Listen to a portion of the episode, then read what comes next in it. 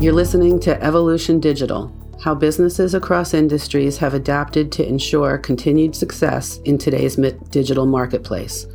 I'm Tracy Sheckle.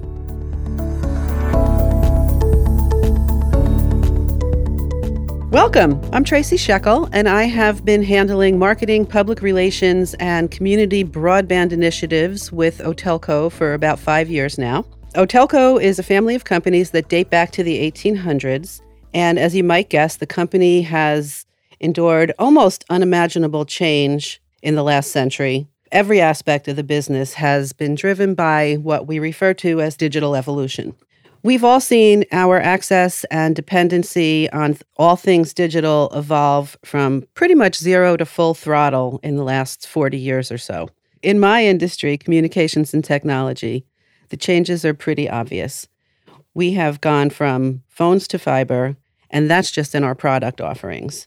Behind the scenes, everything from our billing and provisioning processes to inter-office communications are completely digitally dependent. We thought it would be interesting to take a look at how digital evolution has impacted some less tech oriented businesses. So, once I get my sea legs, that's what we're going to do. For today, Tanner Campbell, owner of Portland Pods, not only will be producing this cast, but he has graciously agreed to be my beta test interview subject. Even though Portland Pod is digital to the core, it's a relatively new company that 15 years ago no one would have even have thought to start.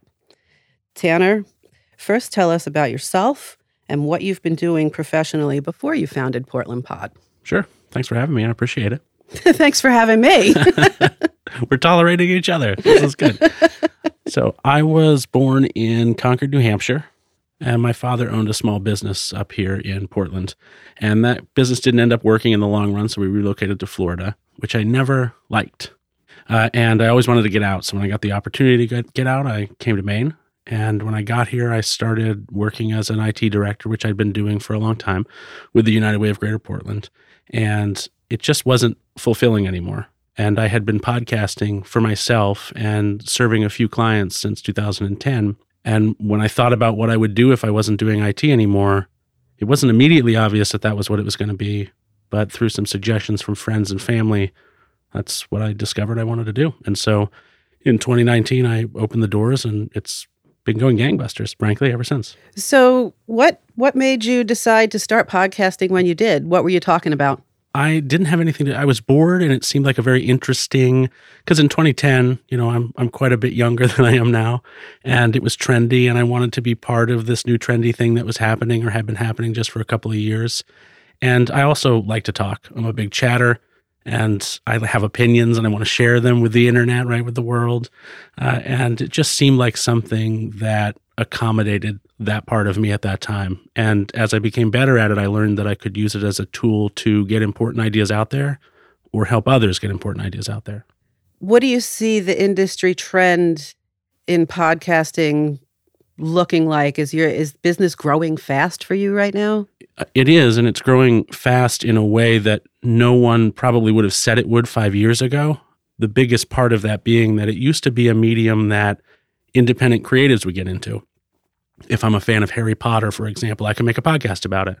If I'm a fan about shoes or hats or whatever silly interest you might have that you like and you know millions of other people probably like as well, then you can just start a podcast about that thing. But increasingly, in the same kind of way that blogs and social media did, we're seeing that businesses are recognizing that there's a lot of attention being traded on this platform and that there's an opportunity for them to develop more meaningful relationships with the with the communities that they hope to serve. And so as corporate money starts to come into this medium, it's it's changing in a big way. It's becoming more a marketing tool, a content marketing tool, in as much, at least as much, if not more, than it's an expressive tool for independent and individual creators. One of the things that I'm hoping to do in the podcast going forward is to look at a business that 40 years ago employed no technology or minimal and talk about what digital evolution has brought that industry to. Obviously, your business from its inception was digital, but it's still traveling at warp speed. So, even in the short time that you've been doing this professionally, how are you keeping up? What's changing? I, I wouldn't push back too much, but I'm going to push back just a little bit on, on the fact that it was always digital because I am the natural evolution, I think, of the very analog process of being an audio engineer, baking tapes and and doing how people made music in like the 50s and 60s and 70s. And I didn't think you were old enough to be of no, that generation. No, definitely not. I'm not, and I'm reminded of. Uh, I'm only 37, by the way, just just so it's out there. Good to know you uh, could but, be my kid. uh, but when I spend time with these guys who came from the analog world, sometimes I feel like a fraud because I never learned that stuff. It's like when you go to your parents and they have this very old way of doing things, and you're like, man, I that's not how I learned to do it. I've got all these tools that help me do it more easily, which almost makes it feel like the work is easier than it used to be. But that's not so much true. The extra technical helpers that you get, uh, technology in general, you still have to master and learn those things even though it's technical, it's still difficult there, and it's still changing every single day. You have to be very attentive to all the new tools that are coming out at light speed because if you don't, the person who is is going to be able to provide a better solution to the people who are seeking your services. So for me, my clients don't understand podcasting when they come to me as how is it useful? How can I leverage it? How should I leverage it? What is the benefit to me having one? And so the technical capacity to create a podcast, that used to be the thing that was confusing to people who would come to me. But now it's okay, I get it. You need a mic and you need the internet, and I can suss all those things out. But it feels like I'm marketing a television show and I have no idea how to do that. And that is kind of what you're doing. You're marketing a radio program, you're making your Netflix original, right? but with audio only. And so the pressure for me to to keep up in the industry has less to do with the technical aspect of it because you can learn technical, anybody can learn technical. It's kind of like that intangible marketing aspect of it. Interesting. So, what are you most excited about in doing this going forward? Like what what is it that you are like, wow, I'm here. I've gotten to this place. What's next for me and why am I what am I what's my end game? Ooh, what I'm excited for and what my end game are might be different, but but I'm but I'm definitely excited about the fact that this this medium because so many people are beginning to expect it. Like if you're a business of a certain size, people are going to come and wonder, well, why don't you have a podcast yet, right? The LL Beans of the world to speak locally. How come you don't have a podcast yet? We're really kind of expecting you to have that. And businesses being under the pressure to provide that and in addition, being under the pressure to provide it in a way that isn't like a direct marketing, salesy type pitch, they are being encouraged to provide value and transparency. And I think that podcasts, in part, I don't think they're completely responsible for this, but I think they play a large part in helping businesses become more about the communities they serve than they have been in the past. And to be part of that, I mean, I couldn't. I'm I'm very Robin Hood mentality, right? Like I'm that kind of character. So I love to see the big people doing things for the little people. That's not strictly all about an exchange of money or services. So, do you have a digital crystal ball? Ooh, for podcasting? For wor- for the world. Like so there was content marketing and then there was blogging. And honestly, all this is new to me because being in marketing for as long as I have, this is all brandy new to mail postcards to people, make outbound calls, you know, create collateral. But we've, you know, content marketing, blogging, vlogging, podcast has been called the next generation. What's next? Are we going to be holograms sitting on people's dashboards? you know, that's it's it's it sounds funny, but uh, I, I'm not going to prognosticate too much. But what I think we're going to see is a fundamental shift in how, first of all, what people identify as worthwhile things to do in business and industry. And we're going to see a big shift in how people decide to form relationships with the businesses with whom they choose to do work. And podcasting, I think, is the advent to that because, first of all, the expectation of you having one is is increasingly greater. The expectation that podcasts are provide a certain amount of transparency into a business is greater and greater and greater. The barrier to entry into podcasting is so low. Anybody with a microphone or an iPhone could technically make a podcast. And I think we're going to see a flood of racing to be the most transparent and the most value providing company. And I don't know what that's going to look like in the like I don't know what the end benefit of that is because it's almost like you stop being a business and you start being a human that can provide a service to another person and it's no longer looked at as as a commercial exchange. It's it's hard for me to put into words. You said something that triggered something that's not on the script. Podcasting for the sake of podcasting because everybody's doing it. How do we not end up with a bunch of watered down if there's nothing good to talk about or how do you find what you need to talk about I mean, for us, it was kind of easy. We thought about it, and it's like, yeah, we're not going to just sit here and do thought leadership and talk about how wonderful broadband is. We're going to look at industries, and hopefully, this will be interesting to people. It's not so much about what we do, but how everybody else does what they do. But if the mentality is you have to podcast because everybody else is, wh- where does a, a riveting concept come from? And that's and that is kind of that shift i was talking about because businesses slowly are beginning to realize as they slowly start to take on podcasting as a as a medium of content marketing because that is what it is that what they're needing to do instead of provide their service to somebody they're instead saying look at these other people and the great things they do. They're put in a position to have to prove to their possible client base that they're good people first that they care about things other than their business first. And that's very weird, right? And and I remember the days of direct mail as well. Like I, I remember pre-podcast days very well. And you'd go around in the parking lot and stick flyers in people's stuff, or you'd make sure that you, you know, you got a price break at 10,000 flyers that you did as inserts for the Palm Beach Post or something, because I grew up in Florida.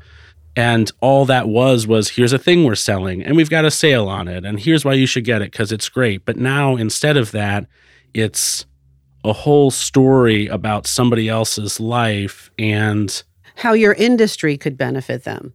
But without saying that. Right. So when when i have when i when businesses ask me what their content ought to be that they create what i say is what do you do? And they can answer that question very easily and who is your target market and they can answer that question very easily and i say well what does your target market like that your product benefits that isn't directly related to your product. And they look at me with their eyes crossed because they don't know what I'm trying to ask them. So uh, an example I like to give a lot is sea bags, which everybody knows here in Maine, but they make a they take sailboat sails and they recycle them into these really great unique bags. Uh, and if they were going to make a podcast, they don't have one, but I always say your podcast should be about the outdoors, sailing, probably the the races that happen every year and I would bet you that if I sat down with those folks and I suggested that, they said, well, what do we know about racing? And I would say that's not the point. The point is that you know for certain that people who are interested in your bags are going to be interested in watercraft sports, watercraft related business, and sailing races. I mean, and they are. And so if you create content that stands on its own and shines as a great piece of content in that space, which is not you selling bags, but you sponsor that as this podcast was created at the Seabag Studio in Portland, Maine. You are getting your name and your brand in front of somebody by providing them content that's meaningful for them in a way that's not commercial. And it's really it's a hard idea to grasp because it's like so what am I doing basically? I'm I'm I'm becoming a media company now and the answer is yes, you are. Right. Right. Okay, so what if somebody's sitting out there assuming this makes it to press mm-hmm. and listening to us, and they're saying, hmm, maybe I should be doing this. What advice would you give them? That thing we just went over, to think very, very carefully about that. To not just jump right into it and say, okay, I'm a company, we got to make a podcast, and I guess it's going to be about what we do. Because that that podcast, while useful from a possible consumer doing research to find out if they want to work with you, like creating 10 episodes of a quote unquote podcast and making it available on your website in your about section to learn more about the company, that has a value on its own. That has a, I'm doing research about your company and I want to learn a little bit about it because I'm thinking about working with it. So there's definitely value in doing that. But if you're creating something that's meant to attract your target audience, prove your authority to them, prove your competency, show them that you care, then the podcast isn't going to be, probably isn't going to be about what you do. And so you need to think of that Venn diagram of who's my target market? Who am I? And what's the thing in the middle that connects us both, but not directly? Okay. And before we wrap up, another question that'll be a surprise. What do you think of the concept of this podcast as far as meeting the criteria of what you would recommend and how you would guide somebody thinking about doing this? I think that pointing out how much technology has changed, there's a there's definitely a value in doing that and hearing the anecdotal stories of how that's happened because there's some there's there'll definitely be some humor in it. There'll be some entertainment value in it. I think that you will have to be careful about presenting stories which in any way kind of say things like, oh, millennials have gotten too dependent, making it negative. I think making it fun and lighthearted is important because people like fun and lighthearted stories. But there's also a value in that anybody who is going to resonate with this idea of technology going from the Stone Age to what it is now and everything in between and telling those stories, then it's going to be really interesting, I think, while hearing those stories to have cut in this technical aptitude that's kind of explaining the history behind that specific change. So, you had talked about an interview that you have planned for a future episode. It will be really interesting if there's a center point in the middle of that discussion that kind of breaks the discussion up into two halves. And maybe your interview guest mentions a really big change in his or her industry. And the, se- the middle segment is kind of this tech in review kind of moment where we talk about that very that that that change and everything that uh, precipitated it and the technical aspects of how that change happened and why it happened. Because from a consumer's point of view we went from uh, audio cassette to cd but there's a whole story about why that happened and how it happened and what the motivation was for it happening. And people don't know those answers. And people like to learn stuff and and it will provide Otelco with an opportunity to prove its competency in a in a way that I hate to call it sneaky. It's not sneaky, but it's beneficial. It's providing entertainment value, and it's also proving that you know what you're talking about.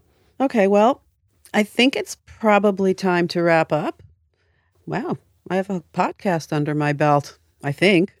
Thank you so much for producing and putting us out there and letting me practice on you as my first guest it was a great education for me too. Um, any last words before I officially sign off? No, I want to thank you again for having me and, and best of luck. Thank you. Otelco provides communication services in many states, with the majority of our customers in Alabama, Maine, and Missouri. So, next time on Evolution Digital, we'll head to Alabama for a look at digital evolution and post secondary education. If you operate or know of a business or industry that has been impacted by digital evolution, please let us know. We're looking for interesting guests for future episodes. Thanks for joining us. Stay safe, and we hope you'll join us next time.